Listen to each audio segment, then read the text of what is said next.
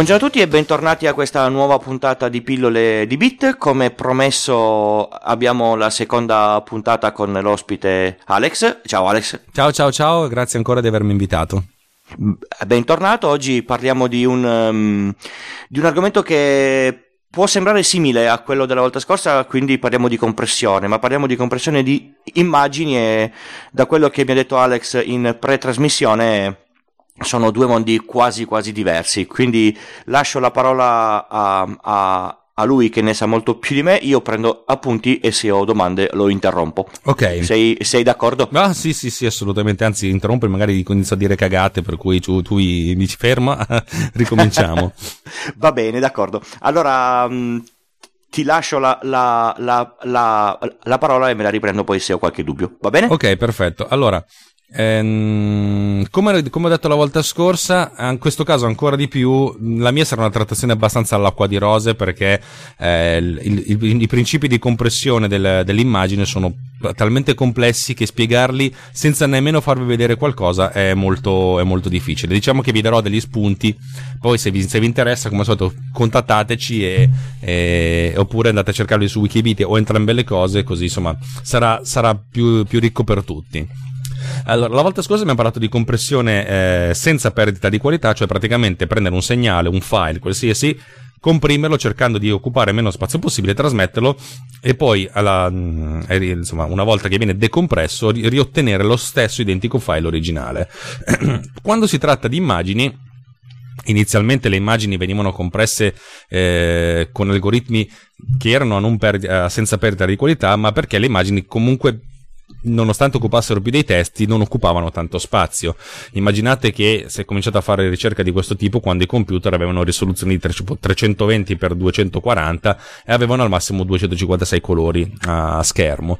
Eh, a oggi le immagini catturate da una macchina fotografica o dall'iPhone hanno 12 megapixel, cioè tipo 4000 x 3000 e lavorano a 24 bit eh, per, per, cioè a 3 byte per ogni singolo colore. Capite che c'è tutto un altro universo e le dimensioni sono, eh, sono, anche di conseguenza molto più, più, più, più grandi.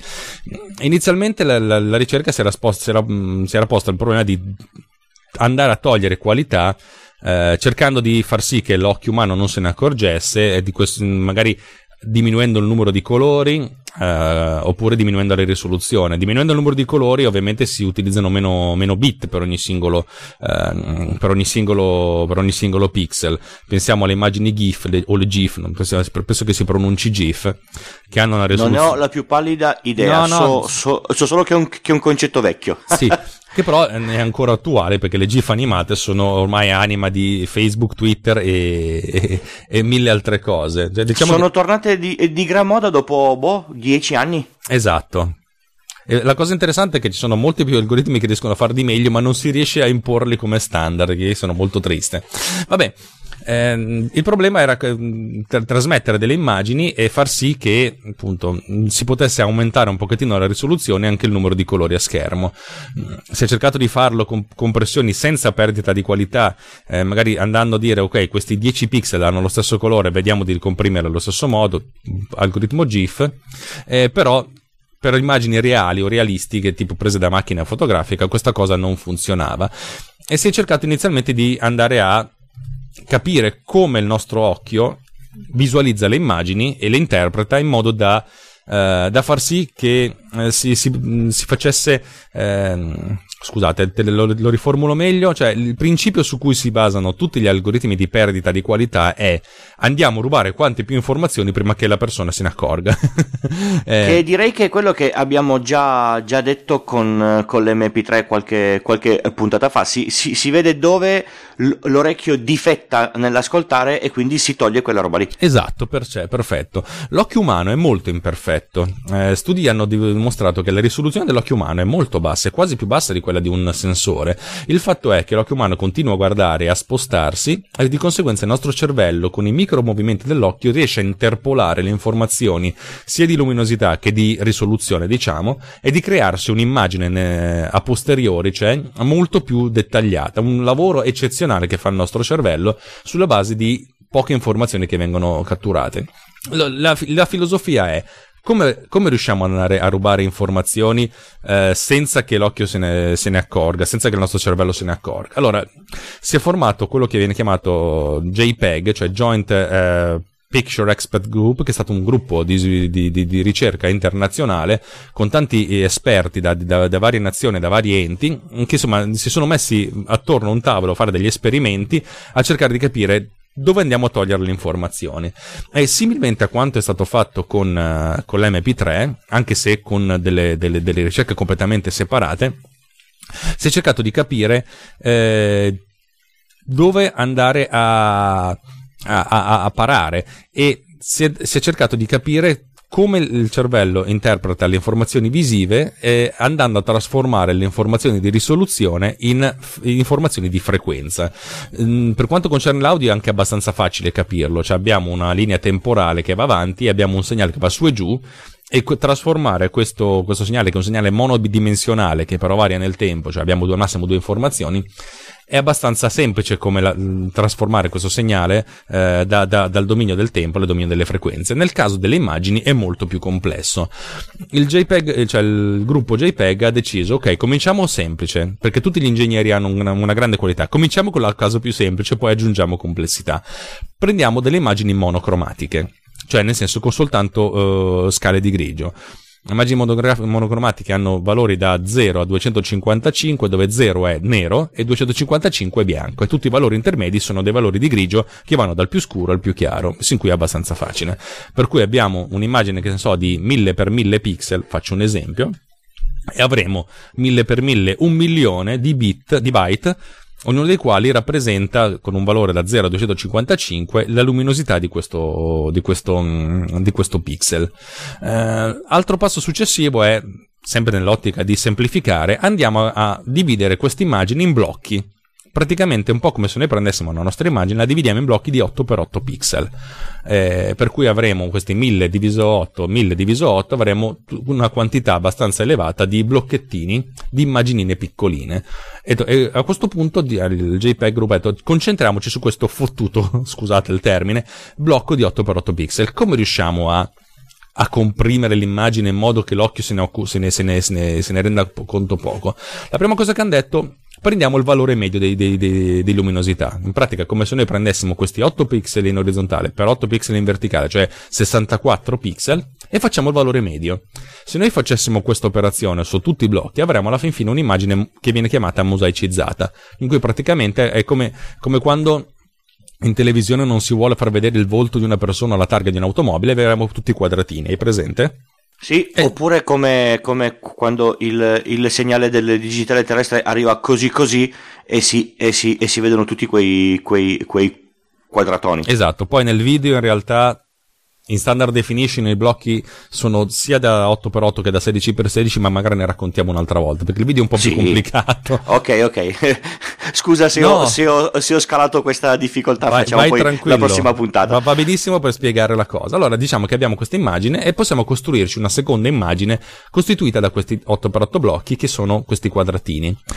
A questo punto se noi prendiamo questo blocchettino di 8x8 dobbiamo sempre dividere il problema in problemi sempre più semplici, possiamo dividere questo, questo gruppo di 8x8 in 8 righe eh, orizzontali, cioè nel senso la prima riga, la seconda riga fino all'ottava. E anche in questo caso, se andiamo a prendere i pixel della singola riga, possiamo andare a beccarci il valore medio, cioè il colore medio di questa, di questa, di questa riga e per cui è un po' come se noi facessimo in questo sottoblocco la, una, il valore medio per cui abbiamo tante righe, ognuna delle quali eh, ha, il valore, ha il valore di luminosità medio. Facendo questa cosa e lavorando sia in orizzontale che in verticale, noi possiamo andare a, a, creare una sorta, passatemi il termine, di valutazione della differenza del valore del singolo pixel rispetto al valore medio della riga e il valore medio della riga rispetto al valore medio del blocco di 8x8. Ci siamo? Ok, direi che è abbastanza chiaro. Ok, diciamo che è abbastanza chiaro. No, è che bisogna. Purtroppo con il, con il, podcast si perde una parte fon- fondamentale che è quella della slide con il disegnino esatto. con su scritto. Ecco, questo è quello che stiamo facendo. Quindi bisogna lavorare di, di, di fantasia, ma hai, hai, hai reso bene come come viene, viene fatto il calcolo. Ok, una volta che abbiamo questi, questa suddivisione, noi però possiamo, è un po' come se noi potessimo trasformare queste differenze rispetto ai valori medi come una sorta di trasmissione di un segnale e trasformare queste differenze nel dominio delle frequenze come abbiamo fatto uh, per l'MP3. Eh, teoricamente parlando, quest- questa, dif- questa divisione è tale per cui più dei pixel vicini hanno dei valori molto differenti e più abbiamo una, una, frequenza elevata. Diciamo che c'è un movimento molto violento tra un valore e l'altro. Mettiamo caso che abbiamo due pixel, uno bianco e uno nero, di fianco abbiamo una differenza elevatissima, abbiamo una grandissima frequenza. Eh, invece se i due valori sono molto simili, la, la, la frequenza è molto più, più, bassa. Un po' come se noi avessimo un suono basso brrr, che sta che insomma è, è simile a quello di due pixel che sono molto vicini, o un suono molto alto tipo che sta a indicare due pixel molto, molto diversi.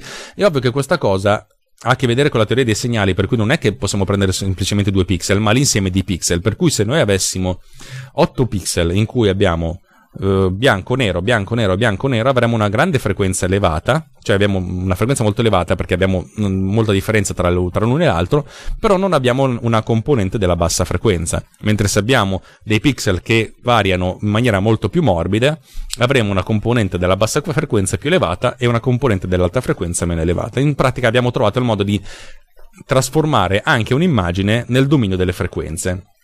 E fin qui ci siamo, spero.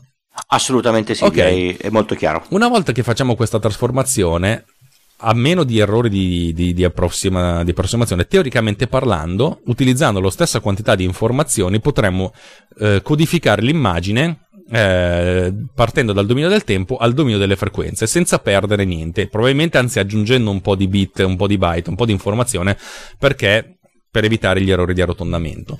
Però una volta che noi arriviamo a, a effettuare la trasformazione nel dominio delle frequenze, possiamo andare a a, a, a, ingannare l'occhio perché se noi effettuiamo delle approssimazioni nel dominio delle frequenze, una volta che poi torniamo indietro trasformando dalle frequenze al tempo, vedremo che le differenze non sono elevate. È un po' come se noi perdessimo di informazione, invece di passare dal bianco assoluto al nero assoluto, bianco assoluto al nero assoluto, passiamo da un bianco molto, da un grigio molto chiaro a un, nero molto, a un grigio molto scuro. E questa cosa non si capisce più di tanto dal, dal punto di vista dell'occhio. Eh, cosa significa andare a perdere eh, di precisione? Ok, una volta che noi effettuiamo una trasformazione, noi fa- effettuiamo la trasformazione della, tra il dominio del tempo e il dominio delle frequenze attraverso quella che viene chiamata matrice di quantizzazione. Questo è un concetto leggermente complicato, ma cercherò di spiegarvelo. La matrice di quantizzazione praticamente ci dice, a seconda della frequenza sia orizzontale che verticale, la precisione che noi vogliamo dare e la precisione viene data in multipli di 2. Eh, se noi abbiamo, prendiamo una matrice di quantizzazione, le matrici di quantizzazione sono di solito 8x8, eh, per cui hanno stesso, lo stessa dimensione del blocco, però sono uniche per tutta l'immagine, cioè la, si usa la stessa matrice di quantizzazione per tutti i blocchi di 8x8 pixel, e se questa matrice di quantizzazione avesse in ogni singola casella il numero 256, significa che noi praticamente di 256 valori ne prendiamo tutti i 256, non avremmo una, la completa corrispondenza tra le frequenze originali e, le, e le, i pixel, per cui non avremmo nessun tipo di problema di errore di arrotondamento. Se però invece prendiamo questa matrice di quantizzazione, invece di metterci tutti questi valori, man mano che ci allontaniamo dall'angolo in alto a sinistra, che sta a indicare le frequenze più basse, sia in orizzontale che in verticale, ci spostiamo e aumentiamo e diminuiamo il numero, magari mettiamo 256, poi eh, 128, 128, 128, e man mano che ci spostiamo in basso a destra, cioè aumentando le frequenze, diminuiamo la, la, la precisione, a questo punto eh, è come se noi utilizzassimo meno bit per le frequenze più elevate. E mh, mm, praticamente è un po' come se dessimo massima precisione per quanto concerne le frequenze basse, cioè quanto ci discostiamo dal valore medio del, del, quadratino, e diminuiamo precisione nelle frequenze più elevate, cioè i, i pixel che invece hanno grande differenza tra loro. Questo cosa si, in cosa, cosa si trasforma? Se noi prendiamo una matrice di quantizzazione e diamo una sorta di variazione, praticamente è come se noi utilizzassimo meno bit man mano che ci spostiamo nelle frequenze, è un po' come se noi avessimo ogni blocco dell'immagine divisa in 8x8 blocchi e ogni blocco il cui valore medio del, del, del, del, valore di luminosità è identico, cioè nel senso quando noi facciamo la trasformazione il valore medio rimane lo stesso, ma i valori più elevati, cioè quelli della precisione mm, dei pixel che hanno dei particolari, dei dettagli, cioè quelli che si spostano da un, da un, da un, da un pixel chiaro a un pixel scuro per farvi capire, meno, meno precisi.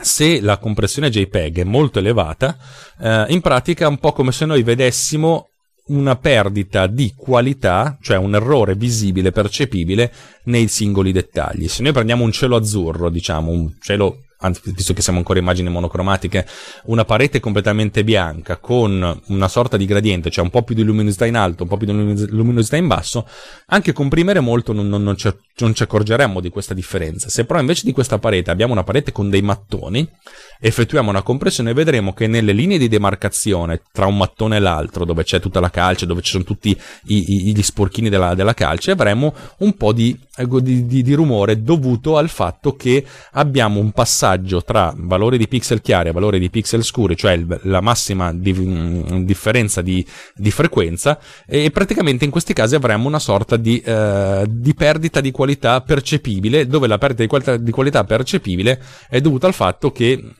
vedremo dei pixel che non sono corretti e ce ne accorgeremmo. Ehm, fin qui ci siamo? È, è, chiaro, infatti ora capisco il perché quando si comprimono molto le foto, quello che perde di dettaglio sono i contrasti forti. Esatto, allora adesso arrivati a questo punto il resto è abbastanza in discesa. La compressione JPEG essenzialmente quando noi andiamo a impostare la qualità dell'immagine, perché noi non impostiamo la dimensione, impostiamo la qualità, è un valore da 0 a 12, dove 0 è una merda assoluta e 12 è senza, senza perdita di qualità. Mm, praticamente stiamo dicendo uh, cu- che valori dare alla matrice di quantizzazione, cioè quante precisione lasciare o quanta precisione togliere. Man mano che si comprime, cioè più il valore si alza, più questo numerino si alza, e più andiamo a creare delle matrici di quantizzazione che sono meno precise. Questo cosa comporta? Eh, comporta due problemi. Il primo si chiama blocking, in pratica se noi perdiamo molta precisione eh, nelle alte frequenze, è un po' come se noi eh, quasi ce, le ignorassimo. E per cui l'immagine dà, questi, dà, dà l'effetto come se fosse già squadrettata, non completamente mosaicizzata, ma come se andassimo a perdere dettaglio nelle alte frequenze, cioè nei piccoli dettagli, per cui rimanessero essenzialmente soltanto i blocchettoni. Ehm... Eh, aspetta, ti interrompo, è un po' come quando io comprimo molto tipo un, un gradiente del cielo e vedo che vie, i, il passaggio da un colore all'altro vi, è, è, fatto con dei, dei bordi quadrettati. Esatto, ho capito preciso, bene. bravo. Proprio è quello. un esempio che si può fare benissimo con, con una foto qualunque. Prendete un, un, un bel cielo, la, sal, la, salvate con la qualità bassa e vi accorgete che il, il gradiente va a scalini praticamente. Perfetto, giusto? esatto, sì. Ok. E questo si chiama blocking, praticamente ti accorgi del fatto che l'immagine è divisa a blocchi di 8x8 pixel. Il secondo problema si chiama fringing ed è, ed è, ed è strano perché fondamentalmente ha a che vedere anche in questo caso con i dettagli, ma nei dettagli in cui c'è un forte passaggio. Mettiamo caso che noi abbiamo un'immagine completamente eh, bianca eh, con un cerchio nero piuttosto grande in centro. Cioè abbiamo una grande differenza, cioè il bianco puro, nero puro è un cerchio e il problema viene dato nelle aree di, di, di, di, passaggio tra il bianco e il nero, cioè in cui avremo delle linee e il fringing è tale per cui nelle zone limitrofe al passaggio, alla linea di, di demarcazione tra il bianco e il nero, è un po' come se avessimo alcuni pixel sporchi scuri nella parte bianca e sporchi chiari nella parte nera. In pratica, se noi effettuiamo una conversione nel dominio delle, delle frequenze, anche di un segnale analogico, quando noi accendiamo un interruttore, partiamo da 0 a 1, però la luce non è che passa immediatamente e si accende come se fosse netta, ma abbiamo una sorta di piccolo scalino, la luce si alza e poi dopo un po', dopo un po raggiunge il, il, suo, il, suo, valore. Quando effettuiamo la, tras- la trasformazione di un segnale analogico mm, teorico in un segnale analogico vero, è ovvio che se noi accendiamo la, la, corrente, praticamente prima ancora del passaggio abbiamo una sorta di oscillazione, poi c'è un grande violento passaggio dallo 0 all'1 e poi anche eh, sopra sull'1 abbiamo una sorta di altra oscillazione. È chiaro? Sì. Ecco. Eh, posso procurare poi dei, dei, dei link con eh, le, le, forme, le, forme, d'onda classiche di un, in, di un, interruttore. Praticamente c'è l'oscillazione all'inizio e l'oscillazione alla, alla, alla fine. Esatto, perfetto. Eh, dato che noi effettuiamo una trasformazione del dominio delle frequenze perdendo di, eh, di precisione, in pratica non, possi- non, possiamo passare da 0 a 1, ma abbiamo una sorta di oscillazione prima e oscillazione dopo. Questa oscillazione prima, oscillazione dopo, nel caso delle immagini JPEG, crea eh, l'effetto fringing. In pratica abbiamo delle sorte di sporcature dei pixel che praticamente hanno una frequenza più elevata inutilmente prima e dopo della, del passaggio, per cui abbiamo dei pixel sporchi.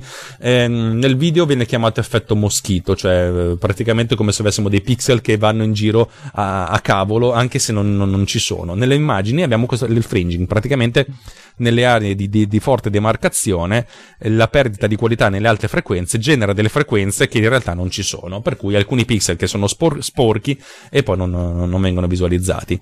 E poi, ripeto, vengono comunque mantenuti così.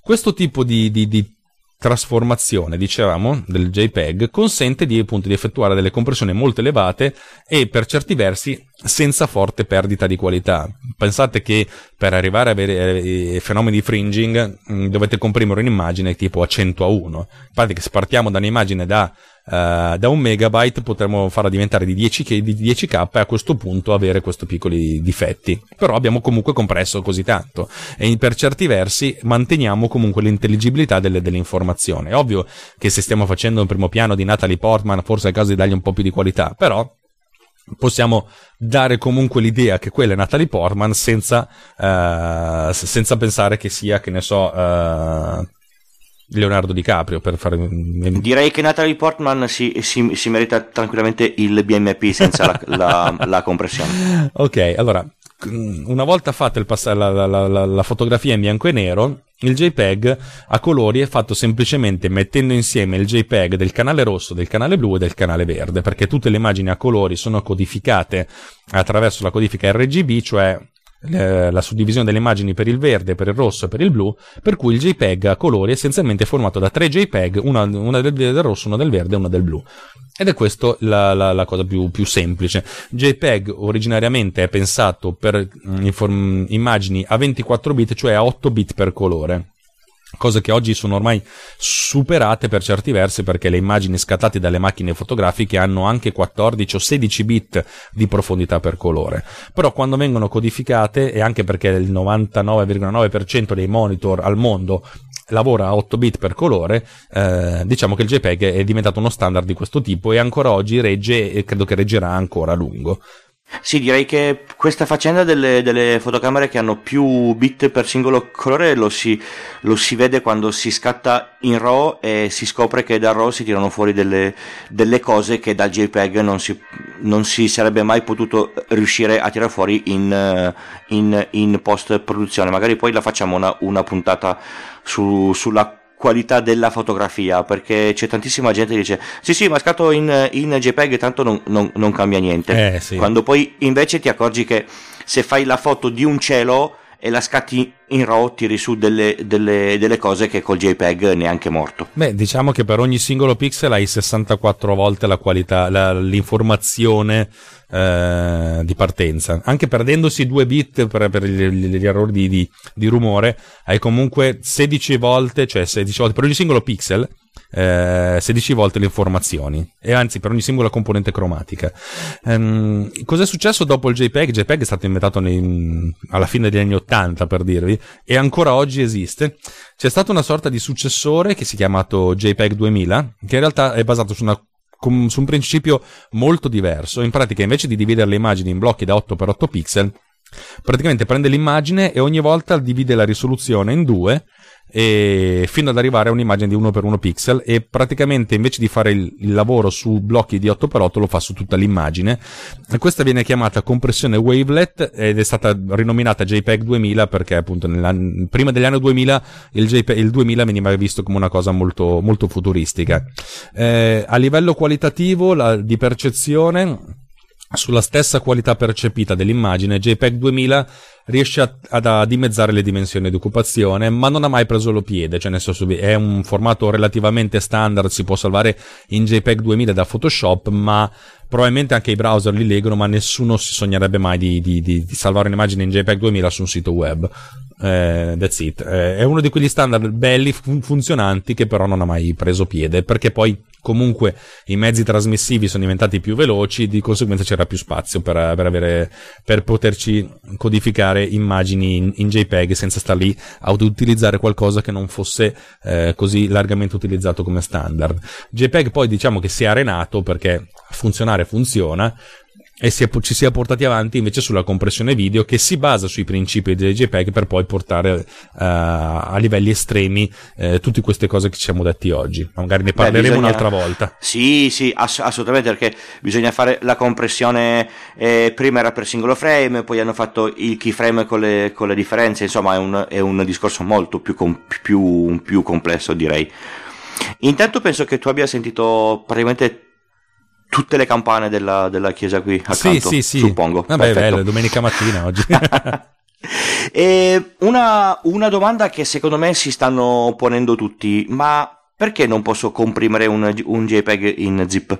È un'ottima domanda, infatti mi stavo dimenticando di dire che una volta che l'immagine viene codificata in JPEG, cioè praticamente viene fatta la, la, trasformazione attraverso la matrice di quantizzazione nel dominio delle frequenze, comunque il formato JPEG prevede che, che questo file venga comunque compresso in zip.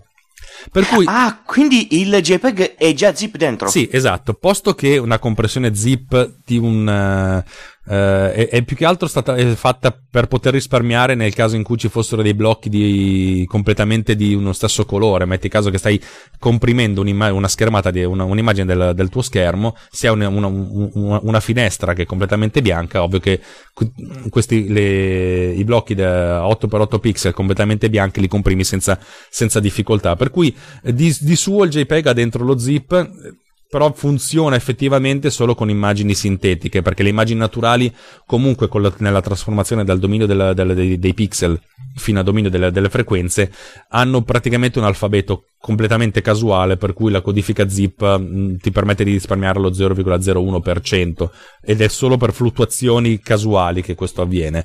Eh, di conseguenza comprimere una JPEG è, è, significherebbe comp- alla fin fine però comprimere uno zip due volte, il che significa non avere nessun tipo di compressione. Anzi, per certi versi potresti anche avere una, un, un, file più, un, file più, più grande perché grande. devi, sì, sì, sì, il file zip e devi comunque mantenere le tabelle di probabilità dei simboli. Ti faccio ancora un, Un'ultima domanda, se io ho un BMP, che il BMP è, la, è, il, è, il, formato più lineare di immagine possibile, quindi ogni singolo pixel ha il suo, il suo valore di RGB e basta, e lo comprimo in zip, non perdo qualità, a parte la scomodità poi di riaprirlo, il BMP si comprime molto bene, ma non si comprime come il JPEG, giusto? Esatto, ricordi che comunque se dipende sempre dalla natura da cui si parte, se tu fai una cattura del tuo schermo, in questo momento se io catturo il mio schermo ho davanti a me eh, l'immagine di Audition che per certi versi, a parte la, la zona in cui c'è la, l'analisi delle frequenze di quello che sto dicendo in questo momento, abbiamo quasi tutto grigio perché le, le schermate grigie è quasi tutto nero.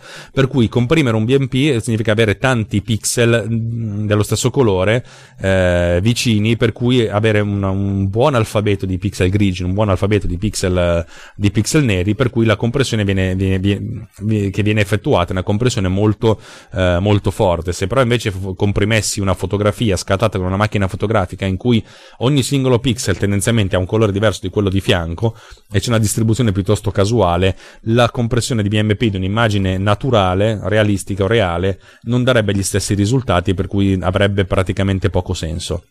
Ed è, ed è per quello che è nato poi il, il JPEG alla, alla fin fine. Esatto.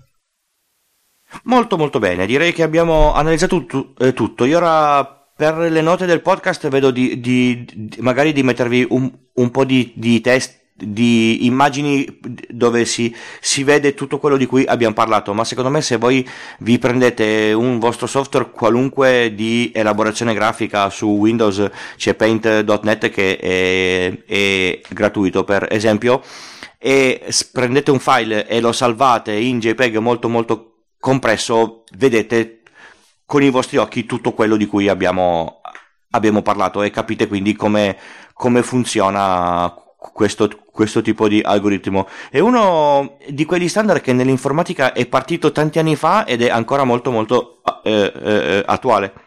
Sì, ma ci sono tantissimi standard che pur venendo, tra virgolette, superati, sono talmente largamente usati che nessuno si, si sogna di inventarsene uno nuovo. O uno si crea una piattaforma eh, chiusa, allora a questo punto si, si può fare quello che vuole, però se deve essere una cosa più leggibile possibile da tutti deve stare nella, nel min, cioè, minimo comune denominatore, no, come si chiama, massimo comune denominatore, cioè fondamentalmente trovare la, la, la cosa che vada più bene a tutti senza rompere le scatole. Per esempio, nel mondo dell'audio MP4, cioè M4 audio, è, è, molto più efficiente di MP3, però nessuno si sogna di eh, utilizzare un sistema eh, che non sia basato su MP3 perché poi non, magari non si riuscirebbe a leggere. Lo fa, lo fa Apple con, con, con, Apple Music, con, con, con, iTunes Store, praticamente le sue canzoni sono codificate in, in, in MP4, però eh, altri, mh, altri, hanno deciso di stare sul, sul sicuro e magari di aumentare la banda a disposizione mantenendo la stessa qualità.